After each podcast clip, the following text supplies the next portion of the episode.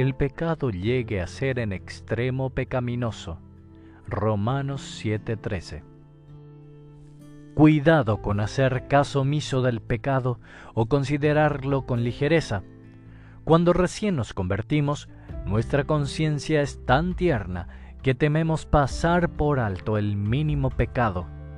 Los recién convertidos experimentan una timidez santa o un temor piadoso de posible ofensa al Señor. Lamentablemente, el delicado retoño de este fruto maduro enseguida cae por culpa del trato brusco del mundo circundante.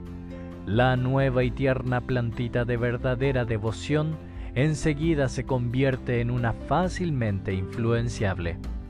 Sí, es una triste verdad, pero hasta el cristiano más maduro llega gradualmente a desarrollar callosidades y el pecado, que una vez lo alarmó, ya no le molesta en lo más mínimo. Poco a poco nos vamos familiarizando con el pecado hasta llegar a ser como aquel que ha estado expuesto a las explosiones del cañón durante tanto tiempo que ya no percibe los sonidos suaves. Al principio, hasta el más leve pecado nos sobresalta, pero enseguida decimos, bueno, este es uno pequeño.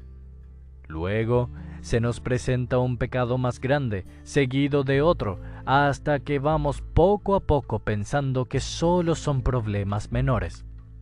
Enseguida este pensamiento inunda nuestra mente con un pensamiento no santo. Bueno, hemos tropezado un poco y caído en algunos pecadillos, pero mayormente tratamos de ser rectos. Podremos haber pronunciado una palabra pecaminosa, pero la mayor parte de nuestra conversación ha sido coherente con la de un cristiano. Enseguida empezamos a disminuir la importancia de nuestro pecado. Lo cubrimos con un manto que lo disimule. Querido cristiano, cuidado con tomar el pecado tan a la ligera. El que piensa estar firme, mire que no caiga. Primera de Corintios 10, 12. ¿Pecado? Poca cosa. ¿No es un veneno? ¿Quién conoce su efecto mortífero?